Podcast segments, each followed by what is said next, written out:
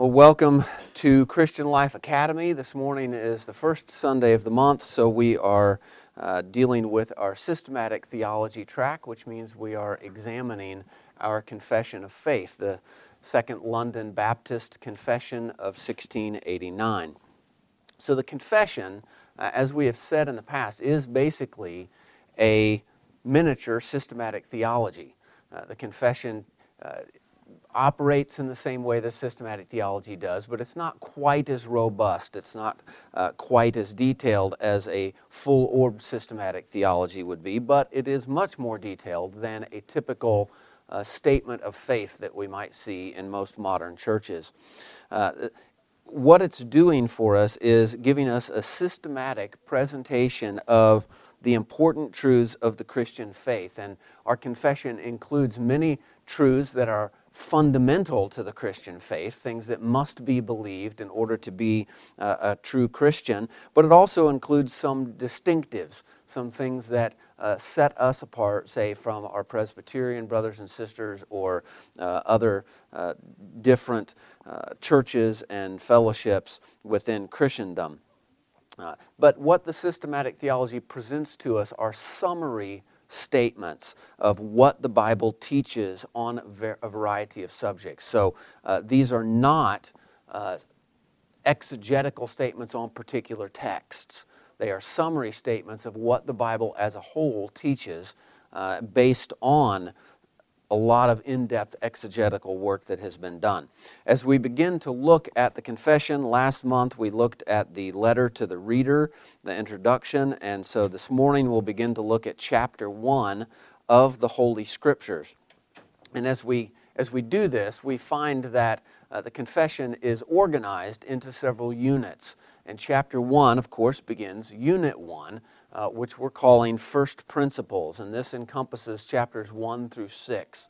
Chapter 1 of the Holy Scriptures is the first principle, which is the principle of knowing, or in Latin, as the Reformers would have said it, the principium cognoscendi. This is the principle of cognition, of knowing, how we know what we know about God. We know it from the Scriptures, right? God has revealed Himself to us in the Scriptures. Now, we have some revelation in His created order, and the confession will deal with that, but we need particularly the special revelation of God in the Scriptures in order to give us the knowledge that we need for salvation. So Richard Muller in his Dictionary of Theological Terms says that this principle is the ground or basis upon which something is known. So what the confession is telling us is that the Scriptures themselves are the basis upon which everything that we know particularly about God is revealed to us. So we start with the Scriptures because we can't know particulars about God concerning the Trinity or salvation, things of this nature, apart from the Scriptures. We must have the Scriptures. Everything then that follows in the confession is built on this foundation of the first chapter, which is laying out for us what we believe concerning the Holy Scriptures. And this should make complete sense to us, right? As Christians, we are people of the book. So the Scripture is going to be vitally important to what we know and believe about God. Now, what systematic theology in general is doing and what the confession does for us is that it starts with the exegesis of the text of Scripture, but then instead of laying out for us the exegesis of one particular passage, it collates the results of a broad work of exegesis of the Scriptures. It collates those results, summarizes them for us, and carefully articulates them in a systematic or logical way. So we start with Scripture, and then we move on to the doctrine of God, and then to the doctrine of men. So in this first unit, in First Principles, those are our three principles we're looking at. The principle of knowing, how we know things, which is the Holy Scriptures. The principle of being or essence, which is the nature of God and His work in creation. And then the doctrine of man and sin and the fall. And these are foundational to what comes afterwards in the rest of Scripture. So each chapter of the confession The first paragraph of that chapter usually serves as a summary, and then the chapters that follow that will further explain things that are summarized in the first paragraph. And this is true with this chapter on the Holy Scriptures. So let's read the first paragraph together, and then we'll spend some time particularly looking at the first sentence in this paragraph. The Holy Scripture is the only sufficient, certain, and infallible rule of all saving knowledge, faith, and obedience. Although the light of nature and the works of creation and providence do so far manifest the goodness, wisdom, and power of God as to leave men inexcusable, yet they are not sufficient to give that knowledge of God and His will which is necessary unto salvation. Therefore it pleased the Lord at sundry times and in divers manners to reveal Himself and to declare that His will unto His church, and afterward for the better preserving and propagating of the truth, and for the more sure establishment and comfort of the church against the corruption of the flesh and the malice of Satan and of the world, to commit the same wholly unto writing, which maketh the Holy Scriptures to be most necessary, those former ways of God revealing His will unto His people being now ceased. So this is our summary doctrine of the Holy Scriptures, and this first sentence is extremely important. The Holy Scripture is the only sufficient, certain, and infallible rule of all saving knowledge, faith, and obedience. That sentence is packed with a lot of theological truth. When it says that Scripture is the rule, what it means by that is that it is the standard by which we judge and measure the Christian life, right? It is the standard by which we measure these three things that it lists: saving knowledge, faith, and obedience. Do we have saving knowledge? Well, we measure our knowledge by the Scriptures. Do we have faith? Are we living out the faith in obedience? We measure these things by what the Scriptures tell us. And we can see that the Confession uses this language repeatedly. In paragraph 2, it will talk about the Scriptures being the rule of faith and life. In chapter 19, it says that the Scriptures are the rule of righteousness. And then in paragraph 6, the rule of life. And that one is actually worth reading if we go to chapter 19, paragraph 6. It says that although true believers be not under the law as a covenant of works to be thereby justified or condemned, yet it is of great use to them as well as to others in that as a rule of life informing them of the will of God and their duty, it directs and binds them to walk accordingly. So the Scripture of the Old Testament particularly serves as a rule or a standard of life informing us of the will of God and of our duty, and it directs and binds us to walk in a certain way.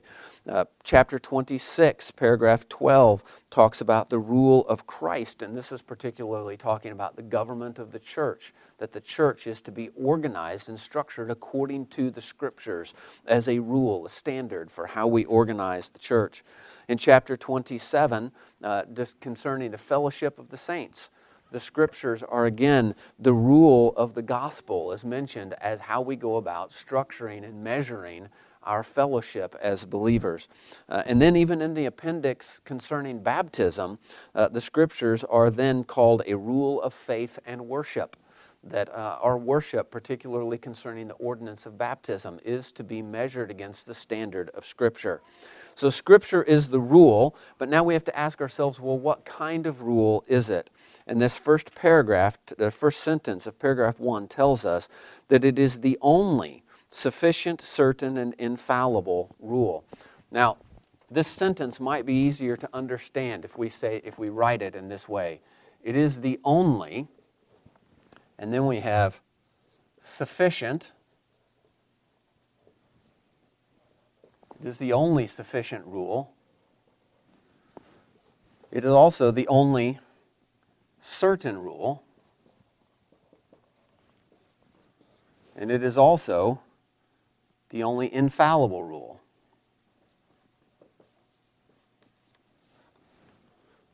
So only modifies all three of those. It is the only sufficient rule, the only certain rule, the only infallible rule. Of course, this right here is where we get the term sola.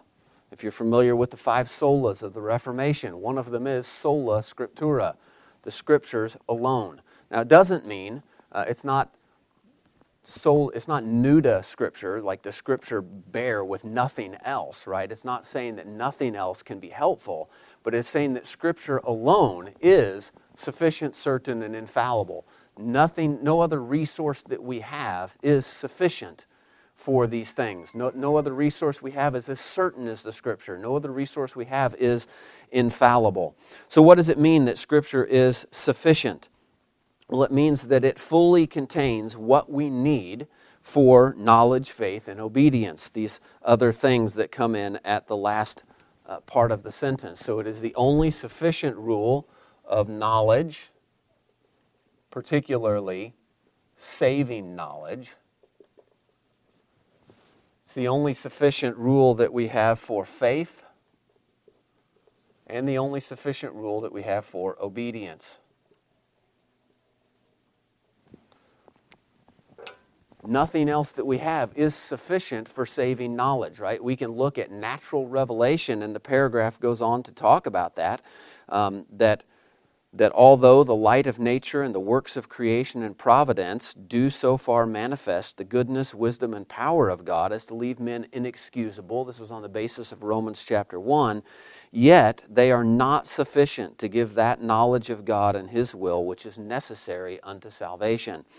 Now there are chapters in the Confession that will go on to deal with God's works of creation and providence, right? And the upcoming chapters that deal with those. But those things are not sufficient to give us the knowledge we need for salvation. We can only get that knowledge from the Scriptures themselves. They're not certain for that knowledge, and they're not infallible, right? We can look at creation and come to wrong conclusions. Many people do, in fact.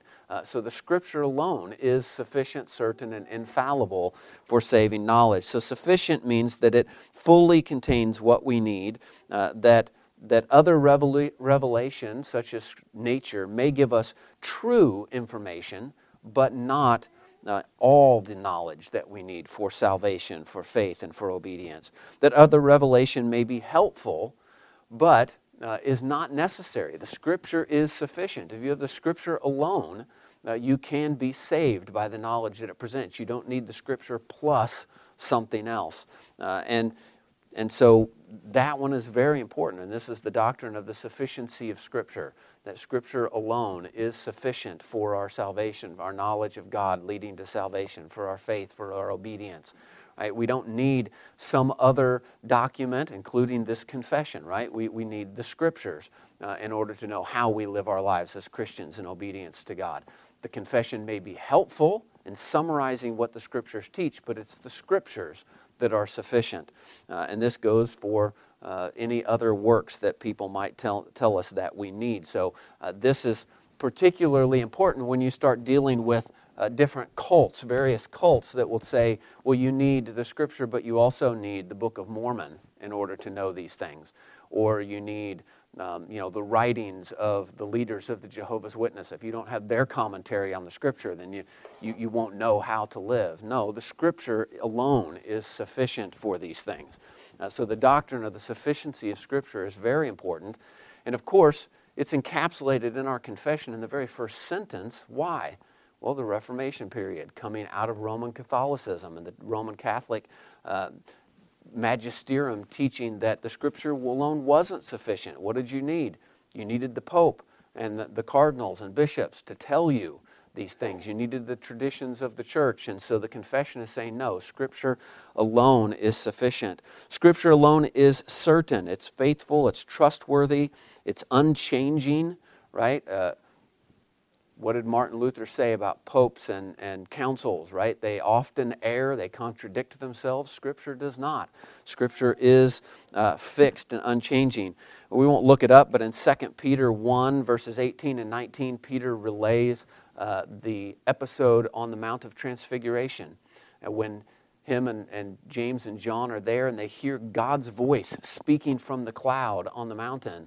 And what does Peter say? He says, but we have a more sure word, right? The Scripture is more sure than the vision and the voice that they heard on the mountain. Why? Well, Scripture is written. We can examine it. We can compare it.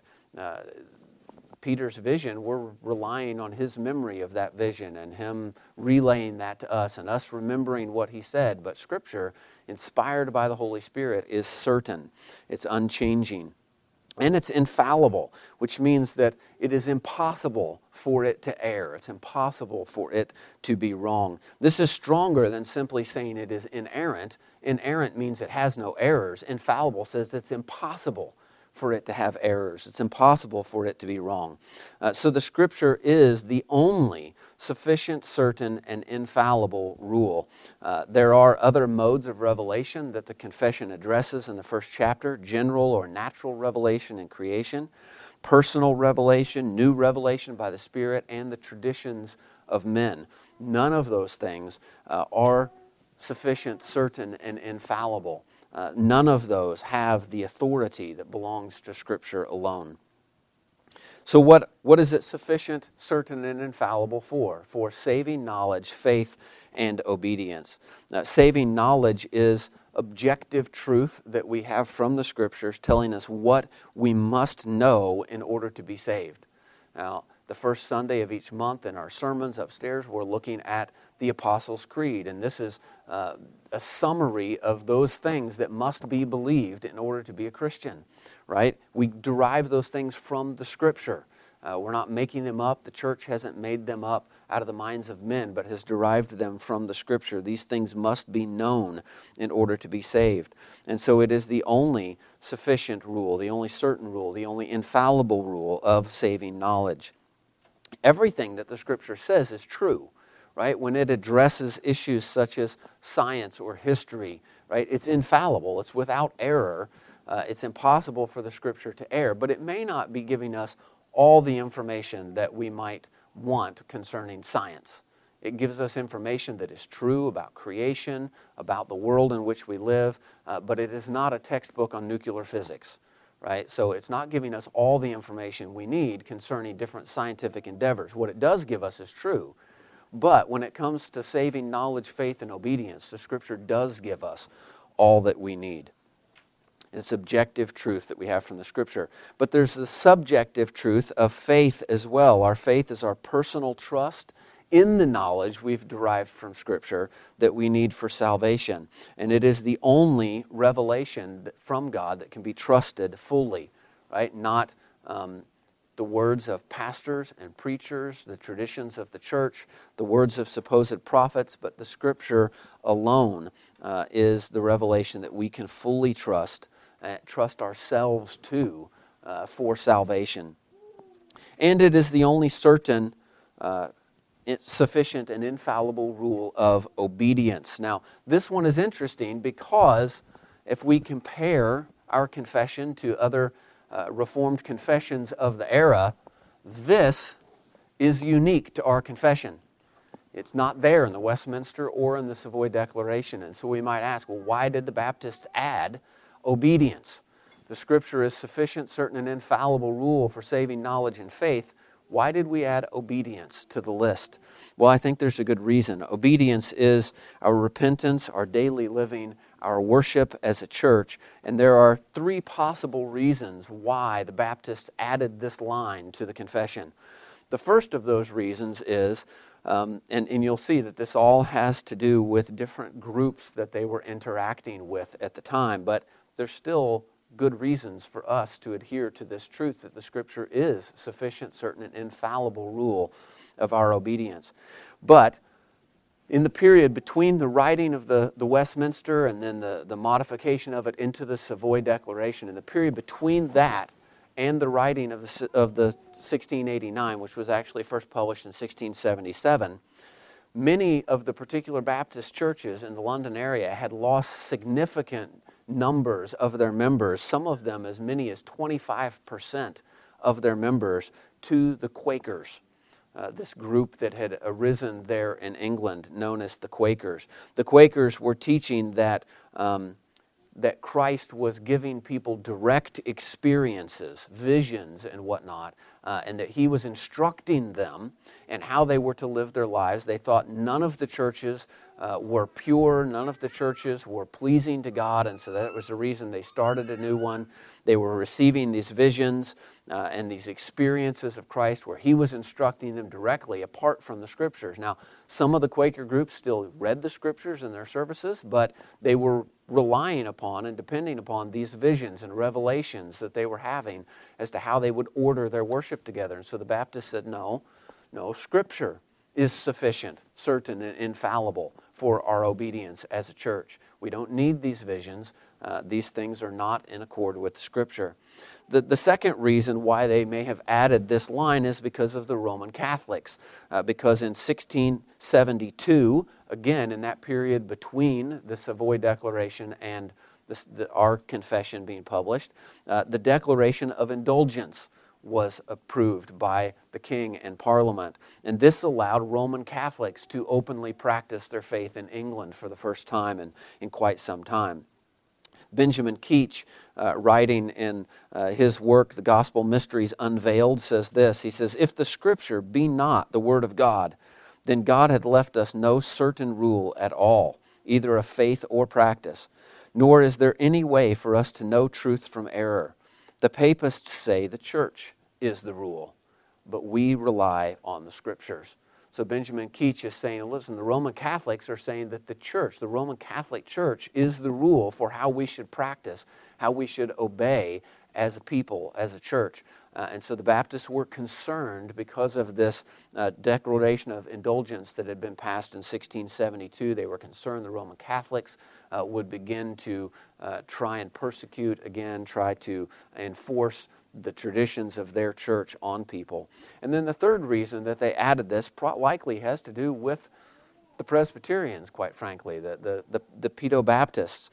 They were arguing, members of the Westminster Assembly had argued that the analogy of Scripture, which we've spoken about before, which means if we look at the Scripture as a whole, and we say, what does the Scripture teach as a whole on this particular topic, the Pedo-Baptists were arguing that the Scripture as a whole teaches infant baptism.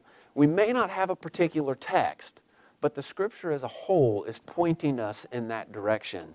And the Baptists are saying, no, it's not, actually. And there are some modifications to further paragraphs, even here in chapter 1, particularly paragraph 6, which we won't have time to look at this week, that are addressing that issue. And this very well may be the most important reason why they added this word obedience to the first sentence in the confession.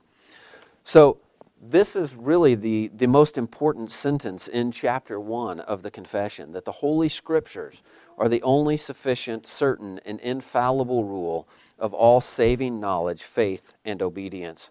And you can look up the footnotes. 2 Timothy 3:15 through 17 is a passage that we have looked at quite often, that Scripture is breathed out by God and is profitable for all these various things.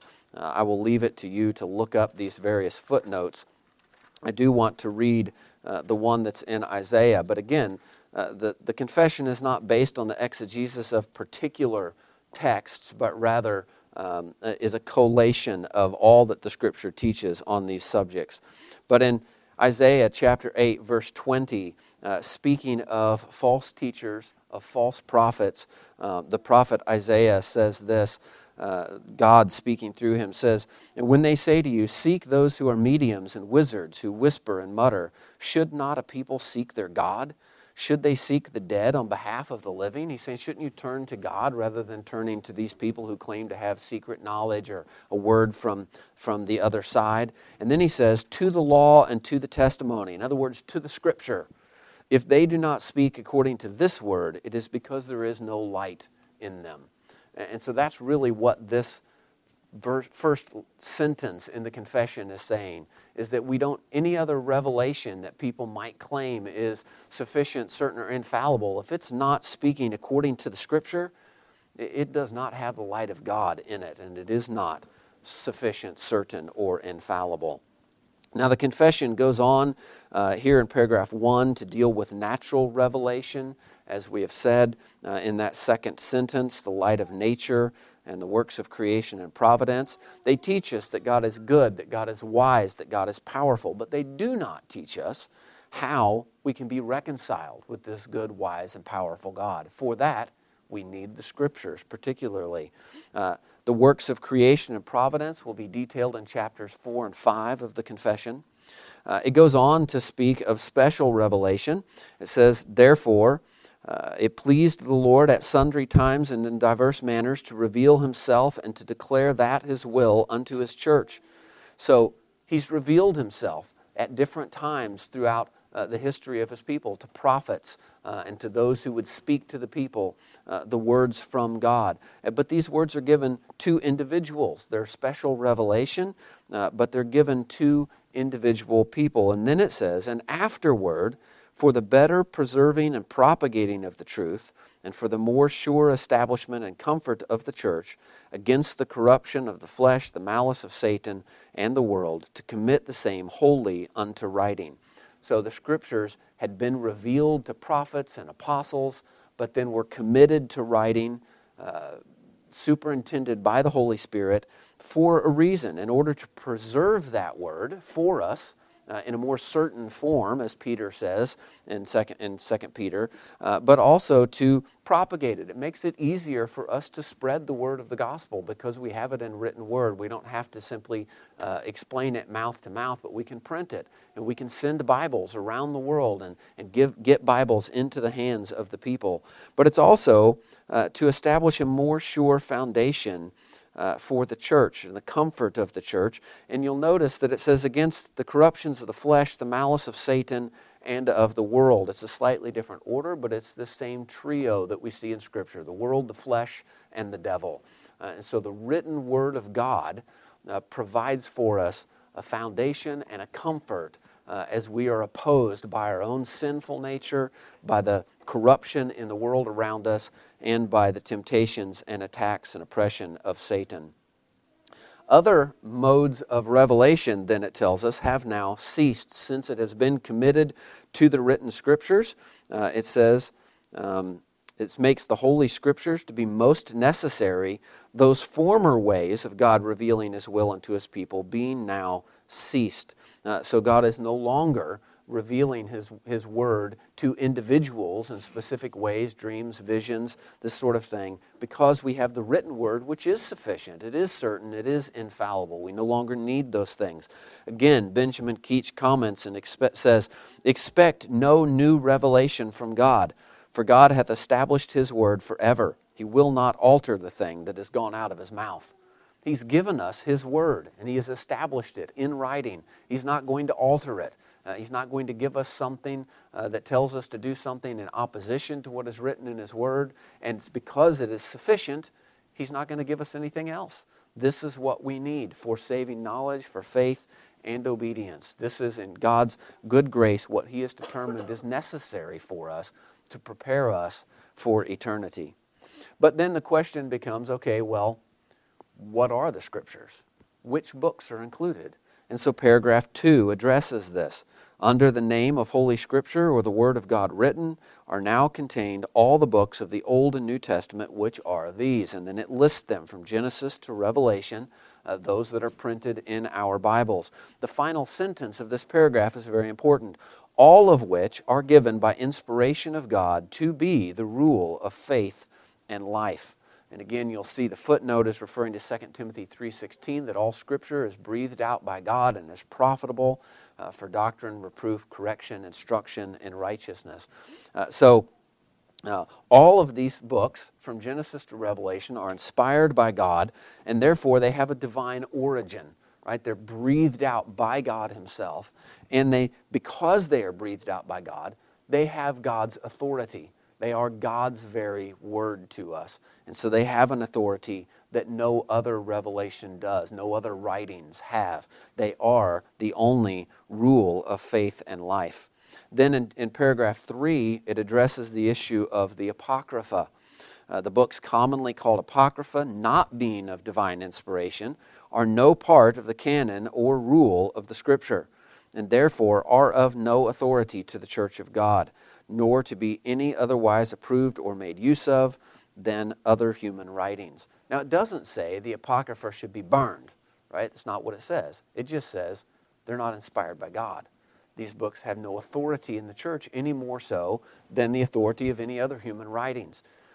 Roman Catholicism argued differently, didn't it? It said, no, the Apocrypha is part of the canon of Scripture. It is authoritative, and they developed doctrines such as the doctrine of purgatory on the basis of what's written in the Apocrypha. But the Protestants are saying, no, these books are not inspired by God. They don't have that authority in the church. You can't build doctrine on them apart from what's written in Genesis through Revelation. So you can see how these other paragraphs are explaining and expanding upon what was summarized for us in paragraph 1. Well, then we get to paragraphs 4 and 5, which are the last two we'll look at this morning, and this addresses the authority of Scripture. Paragraph 4 addresses for us the source of Scripture's authority.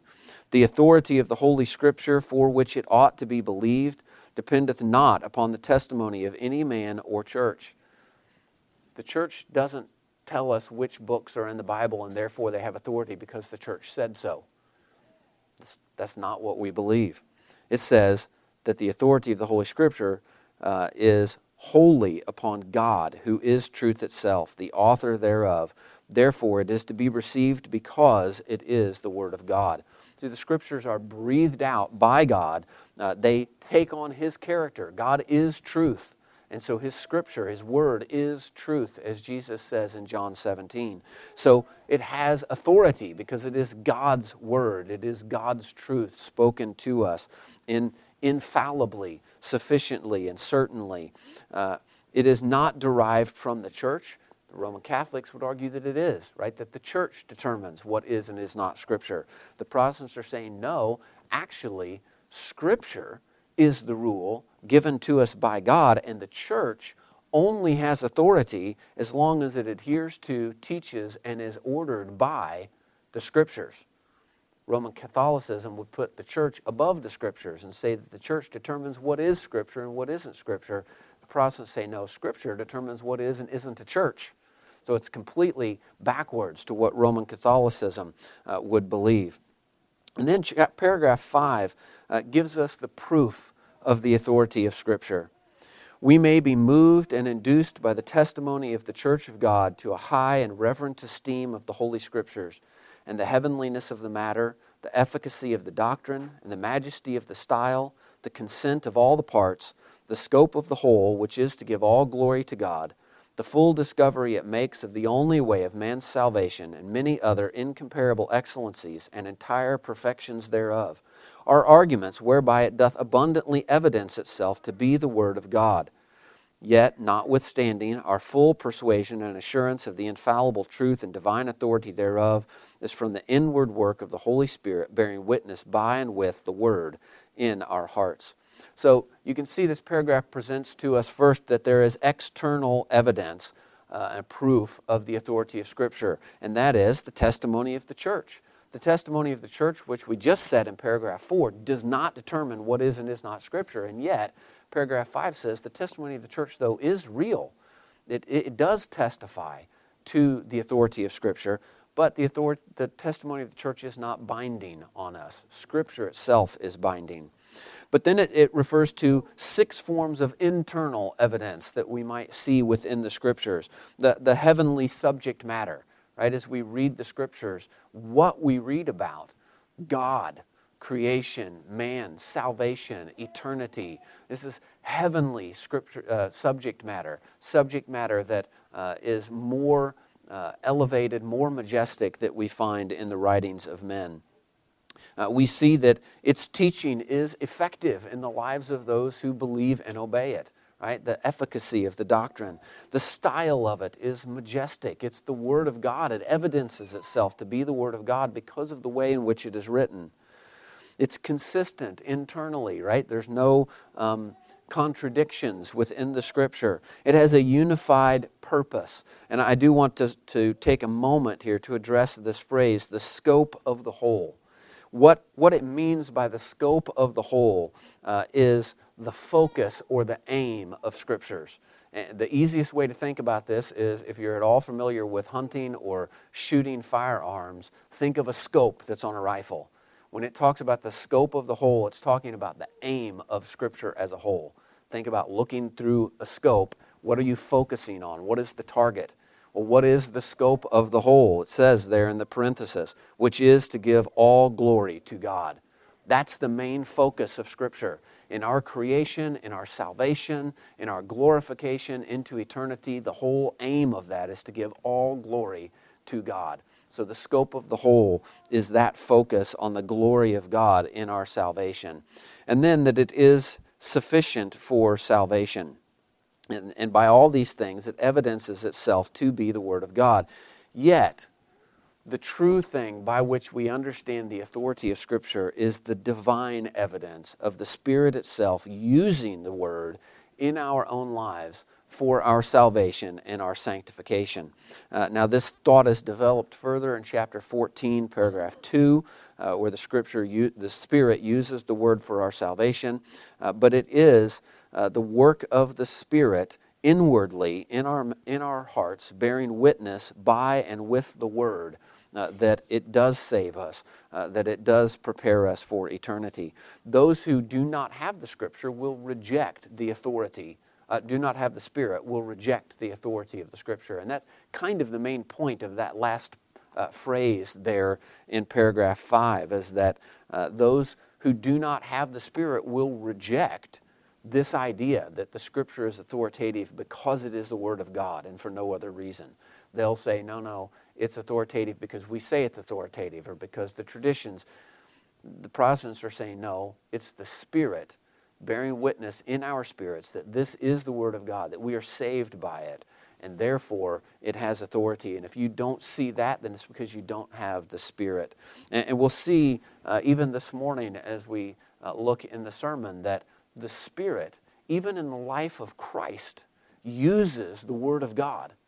And if He uses the Word of God in the life of the Son, who is the Word, how much more in the lives of those who are dependent upon the Son for their salvation? So it's the Scripture working through the Word for our salvation. And that's all we have time for this morning. Next month, we'll look at the final 5 chapters of paragraph 1. But let's close in a word of prayer.